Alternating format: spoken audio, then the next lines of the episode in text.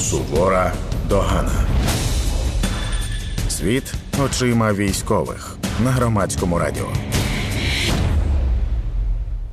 Вітаю всіх. Це Сувора Догана на громадському радіо. Я коли чую світ очима військових, мені хочеться вийти з цієї студії. Ні, не виходьте, не виходьте. І залишити тут лише військових. Але все ж таки я скажу, що я Тетяна Трещинська. Я думаю, що постійні слухачі, і слухачки, і глядачі, і глядачки громадського радіо точно знають, що я ведуча громадського радіо, головна редакторка цього місця.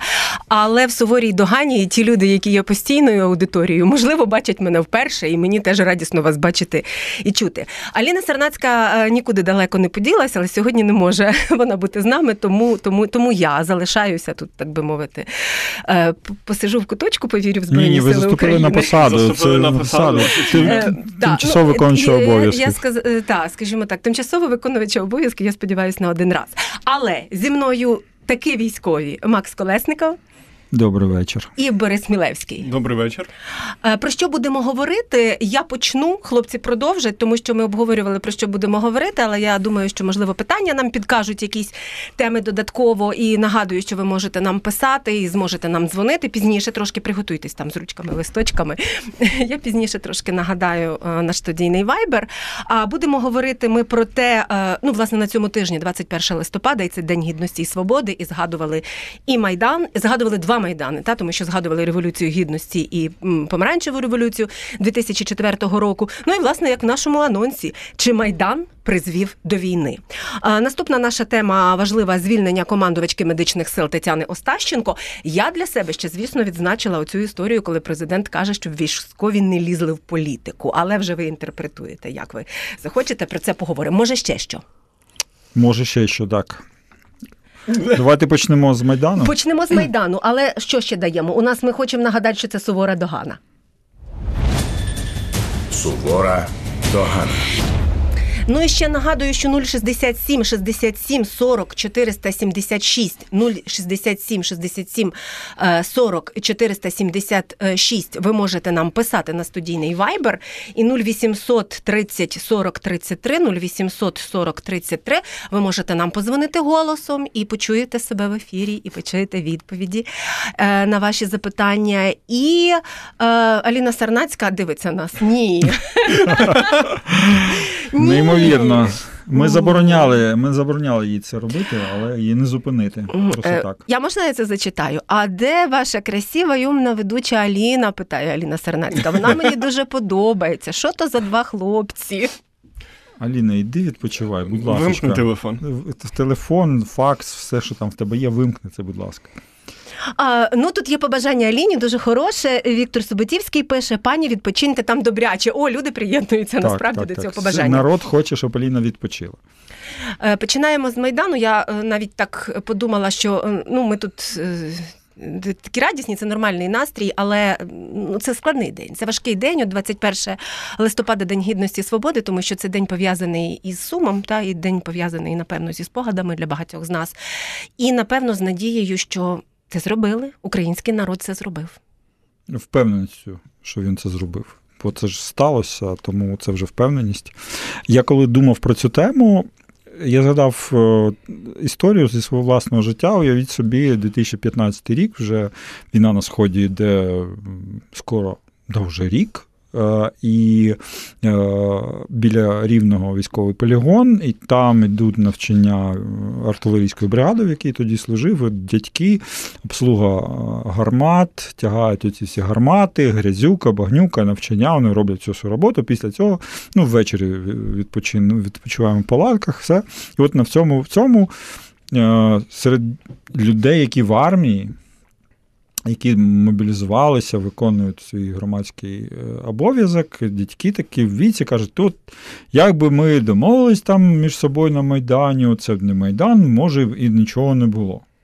І тоді е, я дуже з цим енергійно сперечався, тому що я прекрасно розумів, що це абсолютно пропагандистський якийсь е, меседж, тейк, як зараз модно казати. І це така історія, яку нам насаджують ззовні.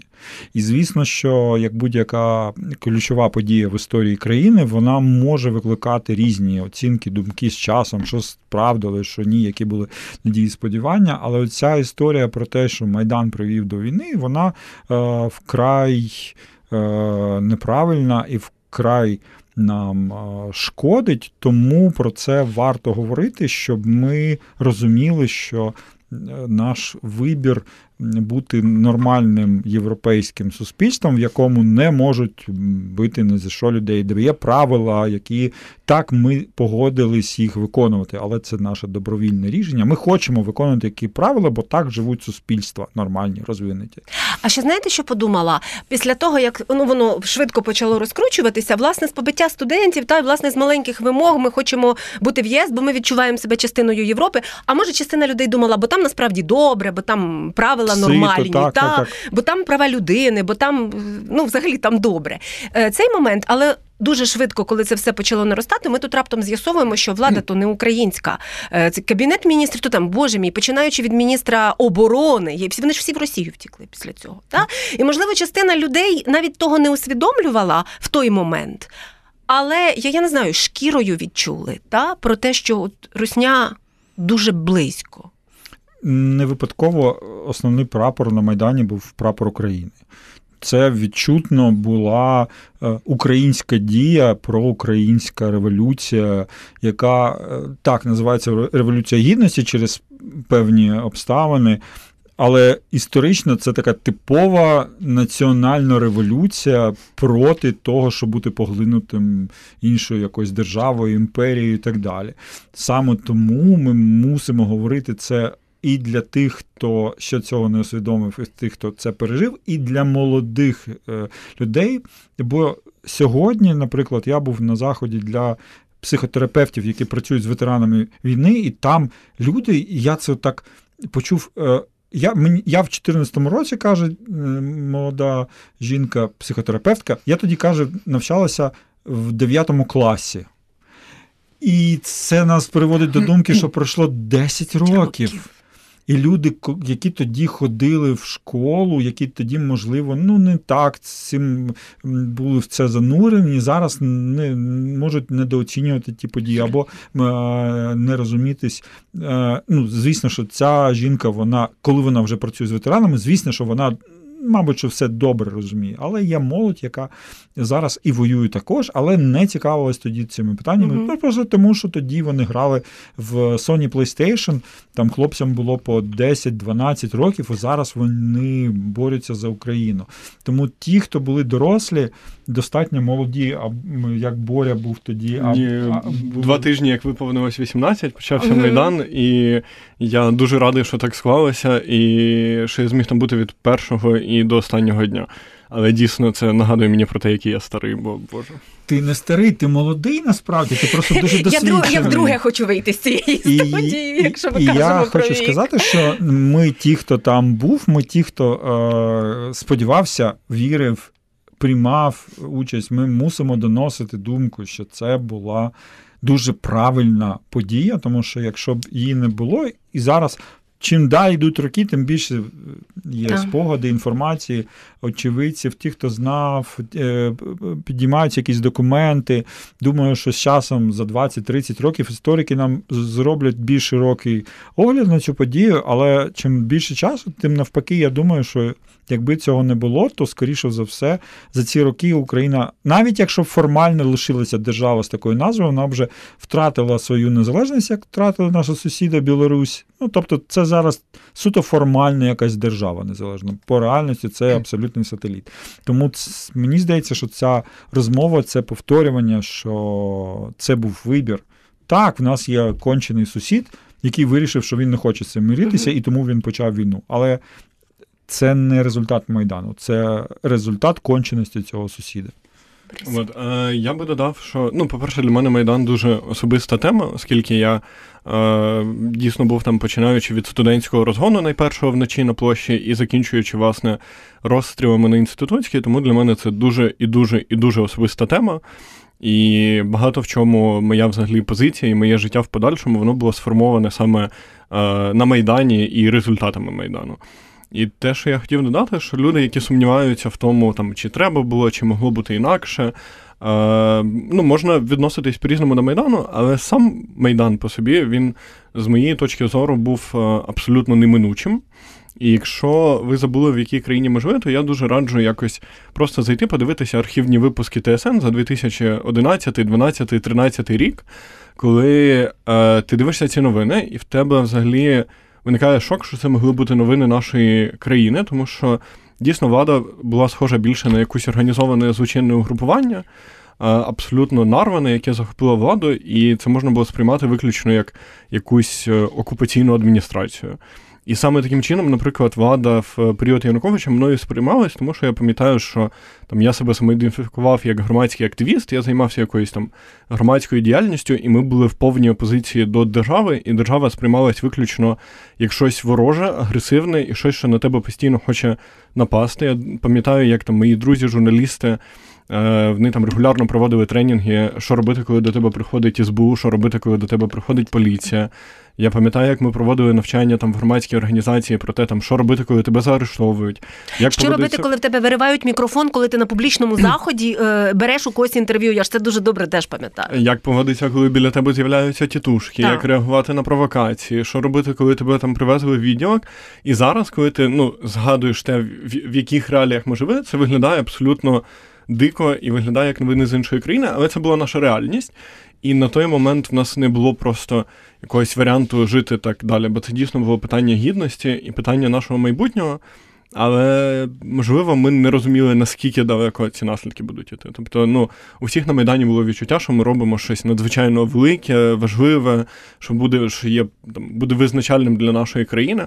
Але я навіть подумати тоді не міг, що ми будемо жити в світі, який фактично сформований результатами революції гідності, тому що ну неможливо було уявити собі умовно підсанкційну ізольовану Росію е, в такому стані, в якому вона зараз, 10 років назад, бо вона була абсолютно ну там умовно адекватною для всіх країною, з якою інші країни там е, були готові мати справи. І неможливо було уявити все, що з нами трапилось, і неможливо було уявити такі. Ренесанс нашої культури і взагалі українства. Тому що я вірю, що от дійсно процес націотворення почав нас завершуватися разом з революцією гідності, тому що е, в багатьох людей до революції гідності було питання: а хто взагалі такі українці, а хто ми такі, і на що нам це треба, і для чого, ну чому ми взагалі маємо бути окремо там від, когось? І е, всі питання ідеологічні вони зводилися до м, виключно фінансових, ну, типу, з ким у нас буде більше грошей, з ким нам буде краще, але дуже мало хто до Революції Гідності обговорював саме цінностний вектор, типу, якою має бути Україна.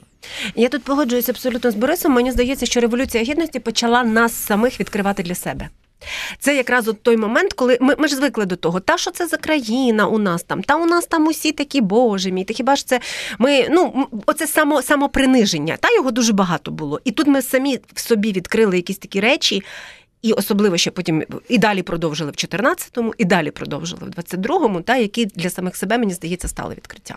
Я ще хочу наголосити на дуже таких простих речах, які зрозумілі, можливо, людям, які не мислили себе як боря активістами, або ну. Я так себе, наприклад, не вважав, але я теж приймав участь в Майдані. Але люди, які, скажімо так, відсторонені, давайте згадаємо нашу країну знов таки 12-13 рік.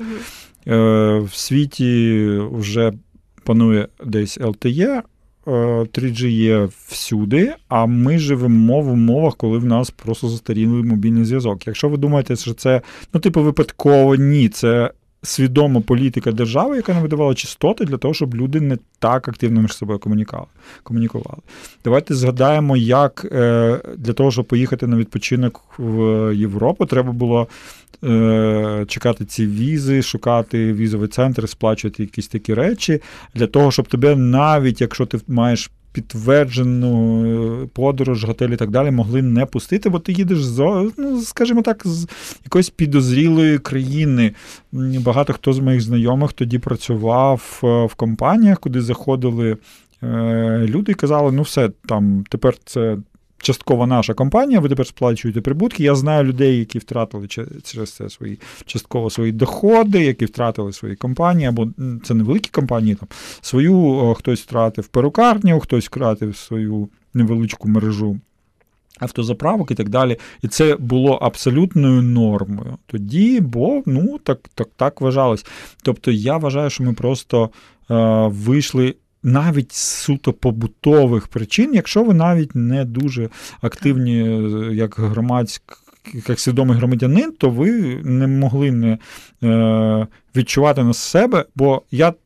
В 11 році на два роки поїхав працювати за контрактом е, в Казахстан і повернувся під час Майдану. І на, в Казахстані, не хочу сказати навіть, та, але в Казахстані був повноцінний мобільний інтернет, і це було просто розрив. Навіть в нас був цей тримоп якийсь там, да, і все одно це ну, це небо і земля. І таких речей дуже багато. Я вже не кажу про те, що яке в нас було військо, як все виглядало. Абсолютно, абсолютно. Е, ми зараз не за. Пригадайте, ми часто невдоволені недостатньо активними діями поліції. Я читаю жалоби: ось їде потік, тут поліцейські, тут щось розворачується. Чому вони не реагують? Тоді ми жалилися на те, що поліція всюди тебе всюди стапоряють, щось від тебе постійно вимагають, і щось хочуть, ти на дорозі. Кортежі перекривали. Ми вже забули, що таке ми слово кортеж забули, і правда? Таких речей, от якщо ми сядемо так трошки напряжемося і пропишемо суто от постійні життєві речі, mm-hmm. так в нас недосконало все, що дуже багато проблем так. їх, але такого, ну. Замшелості, знає, uh-huh. затлості. Ці, uh-huh. Оце ми були дуже немодерна держава, бо тодішній державі, по-перше, було не до того, бо в них в їхніх палацах все було вирішено. І по-друге, вони навмисно деякі речі перетримували, щоб суспільство не могло так спільно єднатися. І е, ми після наш, наші наші діти, там, онуки, вони вже будуть жити в модерній державі ще завдяки тому поштовху, який надав Майдан. Ірина пише нам: «Е, для мене Майдан це відкриття того, яким є український народ. Я була неймовірно вражена небесною сотнею і абсолютно приголомшена таким явищем, як тітушки. Е, я до думки Ірини додам е, такий момент, що дійсно ну мене ну я сам з Полтави, це типу відносно такий центр схід, але мене вчили завжди в такій дуже радянській манері про те, що ну всі довкола люди дуже погані, всі хочуть тебе обманути, ніхто нікому не допомагає, кожен сам за себе і тому подібне. І я дуже добре пам'ятаю, коли я вперше приїхав на Майдан, і я поїхав в повну невідомість, я просто розумів, що я маю робити те, що я роблю. У мене не було там грошей, житла, нічого. І на Майдані пропонували селити до себе люди. І до мене підійшла жіночка і одразу запропонувала їти до нас ночувати. Там ми нагодимо, накормимо, і я тоді погодився. Ну, бо бачив, що люди довкола так роблять. Але я пам'ятаю, наскільки мені було страшно весь час цією думкою. Тобто, всі думки у мене в голові були про те, що е, ну, вона хоче нас обікрасти, або вона нас хоче вбити, або ну, зробити це треба? Да, для чого їй це треба, в чому її інтерес допомагати незнайомим людям.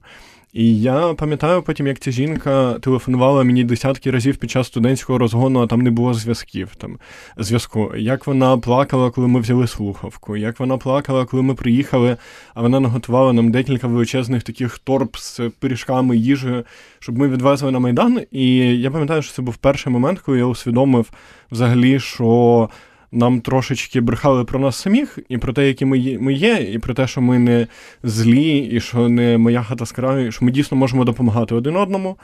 І потім Майдан був ну, чередою просто безкінечних цих підтверджень. Ну, Тобто я пам'ятаю тисячі прикладів, коли люди допомагали там, де вони точно не мали допомагати. Просто тому, що там ми були об'єднані якимись спільними ідеями.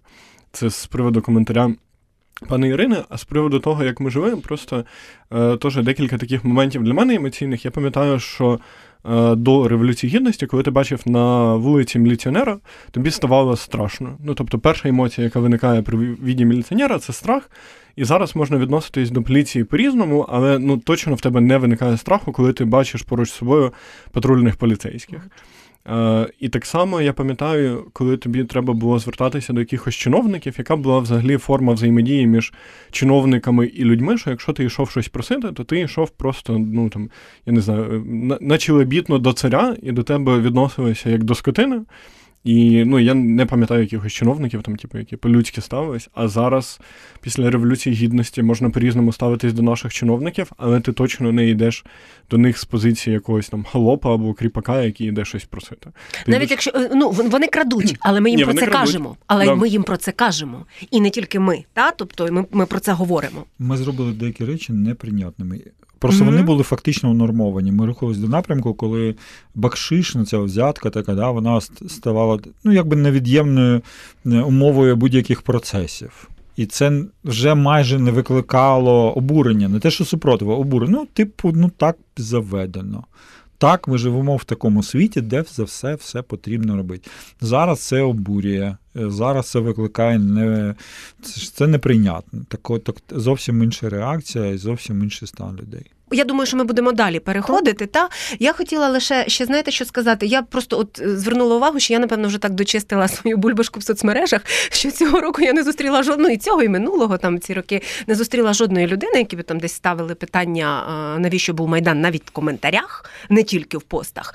Але я собі думаю, що майдан не став причиною війни, але те, що Майдан остаточно показав, що Україна відривається від Росії, та чи Україна остаточно показала, де вона бачить себе, де куди вона бачить свій напрямок, і це вони очевидно, ну вони це помітили і усвідомили. Тобто цього ми не будемо скидати з рахунків. Це факт. Вони побачили, що ну що, Що ми, ми- йдемо. що ми йдемо. Ми йдемо. Ми йдемо. Е, Нам дуже дуже пощастило, мені здається, ми цього не цінуємо. Що росіяни насправді діють дуже топорно і вони дуже дурні, тому що зараз вони намагаються нас умовно затягнути в орбіту руского міра, там намагаючись нав'язати нам свої цінності, культуру і от це от все силою зброя. Але ну хто при цьому хто пручається, то да. того ви- винищувач. Але а при цьому всі. Тобто, вони абсолютно ну пропустили той момент, що до революції гідності Україна була повністю в орбіті цього російського світу, і ми забули про те, що ми не розуміли, де українські зірки, а де російські. Ми сиділи в одних соц- соціальних мережах, дивилися одні серіали, фільми. Ну це абсолютно був. Один і той самий соціокультурний простір, і росіяни нам дуже допомогли в тому, щоб ми остаточно провели цьому межу. Тому що якщо б вони діяли трошки розумніше, то я думаю, ми б могли ще на якийсь час затриматися в орбіті цього російського світу. Якщо б вони діяли трохи розумніше, це була не та Росія. Тому Це дуже правда. Тому тут е, не- вони діють не тому, що вони хочуть так діяти, тому що вони не можуть інакшим чином діяти. А, Я, о, так, єдиний ні, момент ні, я, єди- я по, по Майдану, ні, останній. про да. Треба. Е. Про Майдан, от е, поки ви говорили про те, що ніхто не написав, е, в Твіттері мені з- е, я зіштовхнувся з такою думкою, вона часто від аноніма, я не знаю, там це було українською. Жива людина, там бот, просі, не, не, не важливо. Мгм. Там таке було. І я думаю, що це може бути у деяких людей така думка, що ми на Майдані ми боролися за певну таку незалежність, все. А тут ми залежали, залежимо від тепер інших держав, і ми залежимо від поставок зброї і так далі. Е, Люди. Коли на вас напали, ви, звісно, хочете, щоб вам дали дуже велику палку, щоб дати нам нападнику. Один раз у- по голові. Так, бо ви себе захищаєте. І Мгм. уявіть, що а те, ми могли залежати від цього насильника і прос- просити його гвалтувати нас не сім днів на тиждень, а три. Так. А тепер ми просимо автомат, щоб його пристрелити остаточно. Це трошки інша якість залежності. Всі залежать від союзників, навіть Сполучені Штати Америки залежать від своїх союзників багато чого. Ми зараз побачили, до речі, як Ізраїль залежить від союзників. Так, А це ж модель, на яку ми молились рік. так. Ну не ми, може, не Ну, ви, Е, але ми ну казали, що це дуже класна Так. модель, і вона справді І вона сильна, хороша, і вона сильна, хороша так, по-своєму. Це да, дуже сильна модель. але ми побачили, що масштаби бувають а, лих умовно, воєн, вони різні, не співрозмірні. не співрозмірні. Тому е, ми маємо геть іншу ситуацію, ніж залежність від Росії. Е, Пишіть. І я вже мені зараз вже стало цікаво, чи дивиться на Селіна Сарнацька. Ні, не дивись, не, не показуй, що ти нас дивишся, якщо це ти робиш, Аліну. В запису подивишся. Там це можна зрештою потім подивитися в запису. І принагідно дякую Ірині Нижник, тому що не сказала на початку, що цей чудовий звук ви чуєте завдяки їй, а завдяки Ярославу Федоренко ви нас так прекрасно бачите. Е, Переходимо до звільнення командувачки медичних сил Тетяни Остащенко. Та й одночасно, не одночасно, а одразу після цього було призначено е, нову людину на це на цю посаду. Це начальник е, головного клінічного військового госпіталю в Києві Анатолія Казмірчука, неоднозначно оціненого, до речі, теж е, відповідно середовищем таких, е, і, я думаю, що і волонтерським, та і активістів. Називались інші прізвища, до речі, які будуть звільнені. Ну, ми бачимо, що тільки звільнено, звільнено пані Остащенко. Що трошки повернемося до того, що передувало, і що в результаті маємо. Давай, Боря, це твоя тема. Так. Я скажу, що так. Е, як мене вітали зі звільненням пані Остащенко, мене не вітали навіть з моїм днем народження, тому що про те, що її треба звільняти, я почав говорити задовго до того, як це стало мейнстрімом, і почали відкрито говорити про те, що командувачку медичних сил має бути знято. І я насправді щасливий цій новині, абсолютно. Мені дуже згадується один з комітетів нацбезпеки і оборони в парламенті, на якому була пані Остащенко, і як вона нервово кричала на засіданні, що що взагалі відбувається, хто є ті люди, які її критикують, чому у нас все не по процедурі, і у нас взагалі не Фейсбука-кратія. Якщо є якісь зауваження до її роботи, то треба йти по процедурі, а не от це через Фейсбук і намагатися звільнитись. Мені до неї дуже хочеться звернутися, спитати: ну що? Фейсбука-кратія чи ні? Бо такі Фейсбука-кратія. І е, очевидно, що звільнення пані Остащенка це прекрасний приклад того, як в Україні працює суспільний тиск і розголос. Тому що, якщо б його не було, вона би ще сиділа багато-багато років і розносила б цю свою. Тотальну неефективність і далі б е, не давала нормально працювати медичній системі в Збройних силах. А що не зробила пані Е, Остащенко? Е, Простіше сказати, що вона зробила. Вона не зробила нічого. Так, що вона не зробила, я Е, просто нічого вона не зробила. Вона не зробила навіть такі базові речі, як визначення е, технічних вимог до засобів тактичної медицини. Було абсолютно провалене забезпечення тактичною медициною на самому фронті. Воно було на 95% волонтерське. Держава не спромоглася в обличчя КМС закупити там умовно жодного вузового турнікета, жодного нагрівача для крові, жодних взагалі якихось засобів, які і критично необхідними, коштують дорого і їх не можуть постійно купувати волонтери. От. Тому простіше сказати, що вона зробила. Вона постачала точно китайські турнікети, низькоякісні на фронт. Питання, скільки ці турнікети вбили людей. Вони точно постачали інший сміттєвий такмет, який також невідомо скільки людей вбив, і призвели, власне, до тої ситуації, яка в нас є.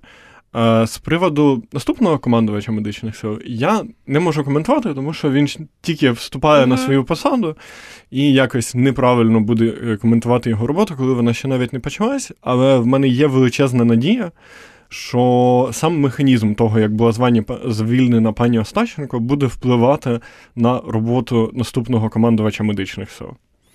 Тут у нас сьогодні поділилися ролі. В нас на самому початку суворої догани ми домовлялися, що в нас за перемогу відповідає я, а Боря за зраду.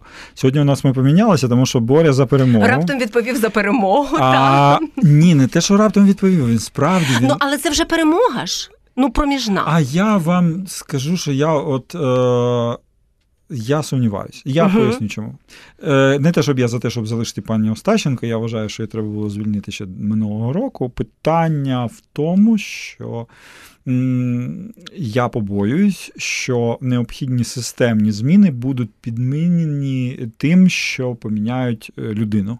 Причому людину, давайте будемо відверті, до нового команди. Я як зараз тимчасово цивільна особа можу собі дозволити критикувати е, медичні сили е, більш е, радикально, тому що е, новий командувач медичних сил прийшов з центрального госпіталю міста Києва, де в нас був е, центральна е, в, лікарська комісія, військова лікарська комісія, де проблеми просто е, за під, під час повноштабного е, вторгнення досягли такого рівня, що було дуже велике обурення. Я проходив цю комісію двічі. Не можу сказати, що те, що зараз порівняно з тим, що було навесні, це просто небо і земля. Але людина цим керувала, вона бачила потреби людей. Е, Чомусь волонтери зрозуміли, що потрібні нормальні лавки де люди з травмуванням можуть нормально посидіти. В чергах. В електронних чергах, Так. де я чекав в кабінет по запису ну максимум 10-15 хвилин. А до того люди стояли в живих чергах чергах. і чекали годинами, днями, коли я вперше йшов. Мені сказали так: ти приїжджай на шосту, госпіталь відкривається о восьмій, пару годинок доведеться почекати, потім візьмеш номерок і будеш чекати вже всередині. Розумієте? Підхід. Мене дуже турбує, можливо, зараз знов таки. Якщо це ЖС буде не просто формально, ну ми когось поміняли, а що будуть вимоги до того, що треба зробити інший підхід, бо насправді.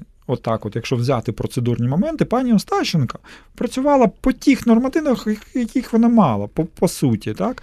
Е, не, не було ж е, формата е, ну, стандарта турнікету. Ну, не було, вона купляла, ну, це турнікет. Я вважаю, що це турнікет. По закону, як кажуть в армії, до мене які питання, це не мої повноваження. Я тупо на це не маю повноважень. Е, Але якщо б е, людина хотіла там робити зміни на цій на будь-якій посаді в нашій країні, якщо Щоб ти маєш, маєш бажання, ти Так, можеш робити так. речі. Тому я дуже хотів би, щоб е, новий керівник медичних сил. Розуміючи те, що каже Борис, що е, розголос, що тиск суспільства, не тільки Фейсбуку, суспільства, що тиск спільноти, а саме на спільноту посилався наш президент формулювання причин цієї відставки, угу. що суспільство не залишиться без уваги, що спільнота буде критикувати, бо дуже важко критикувати і іноді перечасно, і не можна все виносити з тому, що стосується там безпосередньо бойових дій, але те, що стосується медичного забезпечення, не те, що е, легко, не те, що- це дуже потрібно виносити, бо це треба змінювати було дуже давно і дуже е, непочасно, бо людей, яких не вбили росіяни, можуть добити неякісне медичне забезпечення. Тому спільнота нікуди не подінеться. Люди будуть дуже активні, люди будуть приходити, люди будуть, будуть стурбовані і будуть тиснути. Тому я дуже сподіваюся, що новий командувач будуть. Попри те, що ну не проявив він себе як Ну, він людина з цієї ж людина системи, системи, власне. та? але ну зараз певні обставини можливо змусять. Ну змусять буде дуже добре. Я все одно поки що скептичний з точки зору, щоб це не сталося зміною одної людини з системи на іншу людину з системи, бо треба її змінювати і треба при- привносити досвід. Це знов таки та сфера.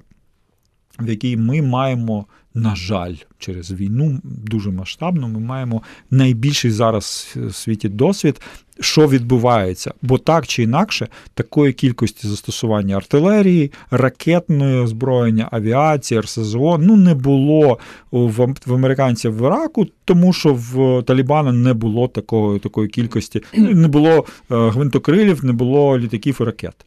Тому ми маємо свій дуже великий досвід, тому ми маємо на основі іноземного. е, Іноземних знань технологій і власного досвіду зробити найкращу в світі цю оперативну тактичну медицину, яка працює на цій ланці. Поки що цього нема, а ми розуміємо, що для нас це вкрай важливо, і це одна з таких тем, яка дуже суттєво впливає на нашу вічну тему мобілізації до мобілізації. Коли ми бачимо, що до людей як ставляться в цих самих чергах, а я скидував. Твіттер, Мгм. твіт в нашу спільну групку, твіт е, е, трет такий великий, де людина ходить з кабінету до кабінету, і йому всі кажуть, ви не до нас. Два, двічі проганяють по колу, повертають його в ТЦК, там кажуть, ні, ну тобі знов той кабінет, де ти вже двічі був, ну йди. Це, і це з людиною, яка вже ветеран, яка н- тимчасово непридатна, але яка сама прийшла. І такі от історії підривають е, бажання у людей мобілізуватися, вони дуже демотивують. Це війна, ворог може тебе знешко, ну, ушкодити, може Так. тобі поранити. І це, скажімо так, ну це такий ризик війни. Але приймати ризик того, що будуть до тебе байдужі твої ж потім співгромадяни, які, завдання яких тобі допомагати, тебе лікувати, ось цим миритися ну, ніхто не хоче. Це набагато більш неприйнятно і образливо. І через це такі дії, така ситуація погано впливає на те, що люди готові піти, бо ну. Одне діло вб'ють, це дуже страшно, але залишитися з великими ушкодженнями, там і потім ще отримати таке неповажне виставлення, це те, що взагалі ніхто не хоче до себе. Ірина пише нам: всі зміни це результат тиску громадянського суспільства, яке, до речі, так само є досягненням майдану. Це правда. А тепер вгадайте, чи дивиться на Звичайно, дивиться.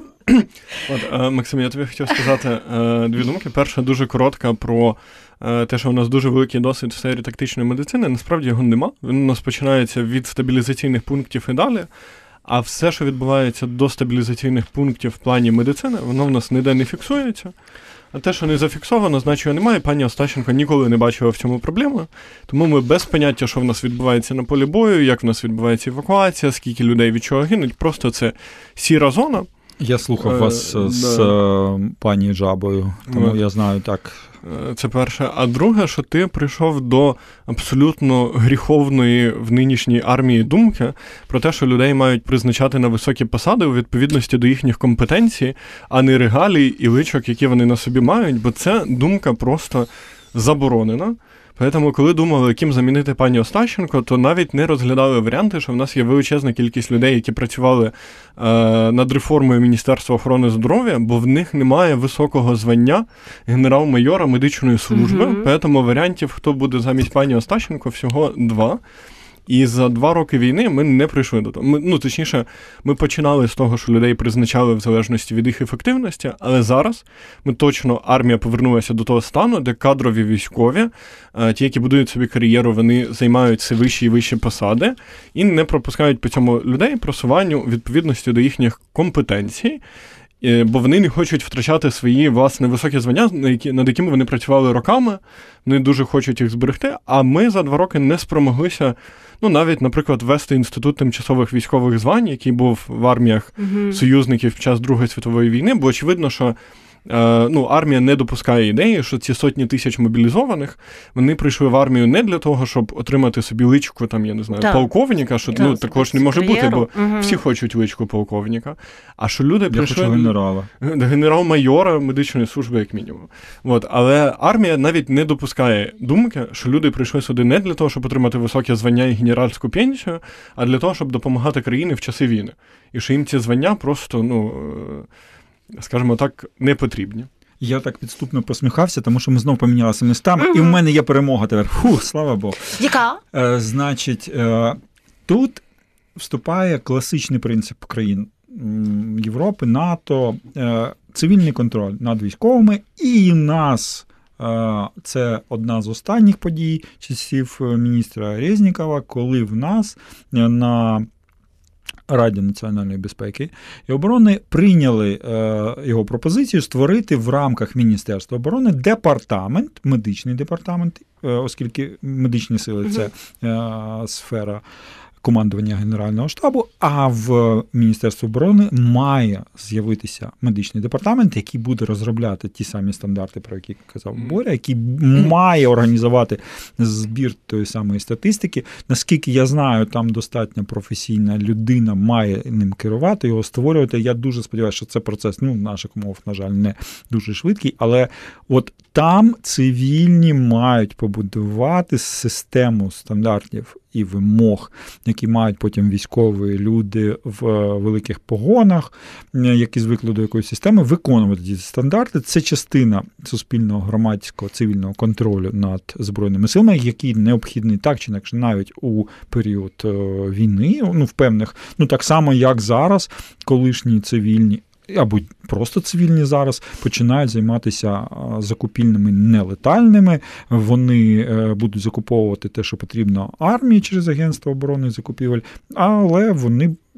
Люди, які просто класно вміють закуповувати, знають наше законодавство, вміють використовувати відповідні інструменти. Я дуже вірю в те. Сподіваюся, що в департаменті з'являться фахові е, спеціалісти з цивільного медичного цивільної медичної громадськості, які будуть показувати, що як треба робити, і будуть фактично диктувати генералам, які навчалися 30 років тому і не знали про існування турнікетів до того, як їх в 2014 році принесли волонтери. Що це таке? Е, їх змусять е, закуповувати саме це. Взагалі, медичні закупівлі вони були окремо, можливо, їх передадуть знов таки в цей, цю агенцію. Я не знаю, але це мені здається було б логічне рішення, тому що закупівельна функція має бути професіоналізована і вона має бути в єдиному якомусь такому органі, який, де будуть фахові закупівельники, які по стандарту будуть закуповувати і, і не будуть пропускати медичні товари на відповідної якості. Ну а далі є е, громадський контроль в міністерстві і так далі. Я дуже сподіваюся, що саме з цього боку якось ми це рішення проштовхнемо. У нас 6 хвилин, а нам ще е, догани, догани, догани виписувати. Давай, Максим, виписуй. Не, Єдине- вип- не виписуйте, спочатку похвалимо ще, тому, тому що Ну, тут, хвали тоді. тут люди, тут люди. Ні, так ми, ми будемо хвалити зараз. е, Просто тут ще продовжують нам, Ага. а, що нас дивляться люди, е, рефлексувати про майдан. Я, я розумію цю тему. Та Тетяна Кузан нам пише, що це був свідомий вибір кращий, кращих людей. І це точно про революцію гідності і так далі. Так нас хвалять. Ну, зрештою, спасибі вам. Хваліть, що хваліть, нас нам приємно, вам це нічого не Хваліть. вартує, нам приємно. Нам приємно.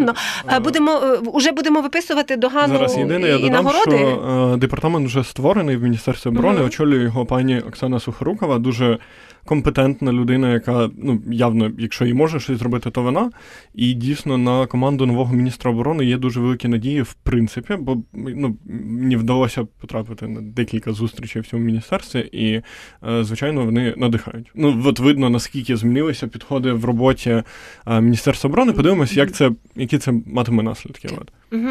Так, догану можу я тільки, оскільки Догану, я як так. людина тимчасово цивільна, я можу критикувати е, військово-політичне керівництво. Е, Борис такої розкоші собі не може дозволити. Е, Сувора догана тижня. Ні, ну зачекай, ми ж домовлялися, щоб ти не сів. Ну Е, Сувора догана цього тижня всьому нашому військово-політичному керівництву включає президента, верховного головнокомандувача, пана Ігната, пана Безуглу, всіх наших політиків військових, які собі дозволяють свої сперечання виносити в публічний простір. Ми прекрасно всі розуміємо, що ситуація буває різна, може бути різні думки, може бути сперечання, може бути дискусії. Будь ласочка, тримайте їх там між собою. Ми не хочемо знати, що між вами є якісь е, там ці різні думки, тому що ви маєте мусити транслювати всьому світу і нам, вашим виборцям, що ви єдині в вашому прагненні перемоги, і що між вами. Навіть коли є різні думки і дискусії, вони залишаються між вами. Назовні, будь ласочка, транслюйте єдину позицію. Це дуже шкодить всім, це дуже шкодить е, нам в очах іноземців, це дуже шкодить нашим громадянам, які ну, важко два роки е, бути постійно на цьому градусі да, війни, і іноді треба, щоб просто тебе сказали: ми єдині, ми рухаємося в одному напрямку. Між собою дискутуйте скільки завгодно, не виносите це назовні. Ось. Я як цивільна можу трошечки додати, бо я теж маю право критикувати і військову. А я помовчу, бо ви обоє Бо ми обоє цивільні, ми можемо собі казати. дозволити. Я політичне, Ну, політичне точно можу дозволити собі критикувати. Військове я не знаю, тому що я не вважаю, що я надто компетентна в цьому. Та але от політичне, як журналістка, яка в політичній журналістиці працює дуже багато років, можу сказати точно, що я не знаю, хто там у них перший почав, але мені здається, що е, політичний процес почався у нас зарано. Ще невідомо, що буде насправді через місяць, два, три, чотири. Відомо, війна буде. Війна буде. Ну я та я а, а, а у них уже вибори на носі. Та і оце оця політизація процесу висувається один в президенти, тоді другого висувають. Мені Ну, здається, що таке. питання виборів закінчено, Так. е, його знято, і це правильно. І давайте ми на цьому А конвульсії лишились. Давайте Питання ми на знято, цьому та? вспокоїмось Так. всі, і в першу чергу наше військове і політичне керівництво має виступати назовні з єдиним меседжем. Ми Абсолютно вас підтримуємо в ньому. Будь ласочка, зараз не час на те, щоб виносити назовні якісь дискусії. Абсолютно погоджуюсь. Е, е, що, нагороджуємо? Нагоро- Нагороджу. Нагороджуємо кого ми? Шольца. Пана Олафа Шольца. Пана Олафа Шольца за Отримує грамоту. мільярд і 300 мільйонів євро е, допомоги від Німеччини в умовах, коли рівень допомоги падає, то це нам дуже корисно. Да, панове американці поки не отримують від нас догану, тому що ми сподіваємося, що ця фігня скіро, закінчиться. Нам потрібні гроші. Ну і потім вони там на Рамштайні важливі цього так, тижня будемо вірити, та, що та. вони подивляться на німців, які стали рекордсменами цього періоду. Це дуже важливий крок. Така допомога суттєва, і ми сподіваємось, що ми знов побачимо дуже велику кількість набоїв, зброї, хаймарсів і всього такого іншого від американців. А, У нас так, у нас ще ще є дві хвилинки. Ми можемо ще дати оптимізму я, або песимізму. Я думаю, песимізму. Я думаю, що нам треба готуватися до того, що об'єм допомоги буде падати, падати і падати. І коли я кілька місяців назад говорив про те, що увага західних суспільств вже згасає до України і вони дуже втомлюються від цієї тематики, на мене дуже налетіли в Твіттері і Фейсбуці, розповідаючи про те, що це неможливо, Україна просто на перших шпальтах, ніхто не забув, будуть допомагати, не будуть втомилися, і нам треба це я говорю не для того, щоб когось засмутити, а до того, що нам треба думати, як ми будемо вивозити цю війну і як ми будемо тримати оборону в умовах постійно скорочуючоїся допомоги. Плюс від є об'єктивні причини. Ну от європейські ці зі снарядами історія. Вони просто фізично не змогли це забезпечити. Е, от Є об'єктивні причини. Тут я знов за перемогу.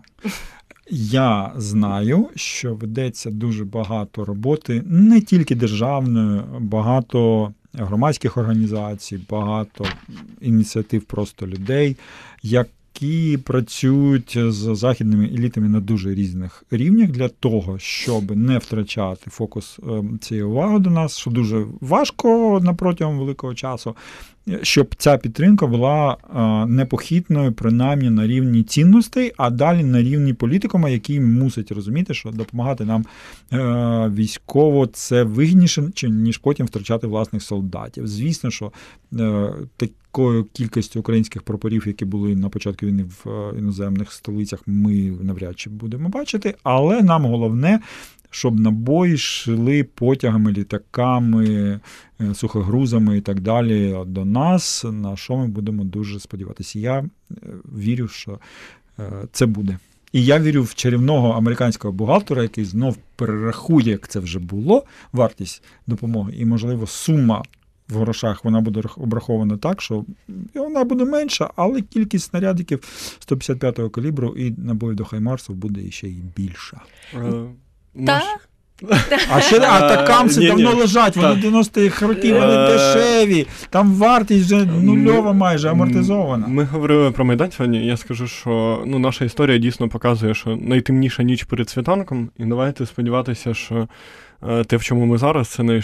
найтемніша ніч, але попереду буде світанок і все буде добре. Дякую, дякую вам дуже, Макс Колесников, Борис Хмілевський. Е, я просто е, дякую вам і представила і нагадую нашій аудиторії. Пам'ятайте, що в четвер ви можете о 19-й після новин слухати Сувору Догану. Я сьогодні тимчасова виконувачка виконувачка обов'язків Аліни Сарнацької. Мене звуть Тетяна Трещинська. Я рада, що нам, чесно кажучи, все вдалося, бо я дуже хвилювалася. Я просто нагадую всій нашій аудиторії, що тут е, такі ну ведучі, цивільні ведучі тут гості. Тобто я тут була сьогодні гостя, яка просто дивилась на годинник. Залишайтеся з нами завжди з громадським радіо. Слухайте, думайте. Сувора догана. Світ очима військових на громадському радіо.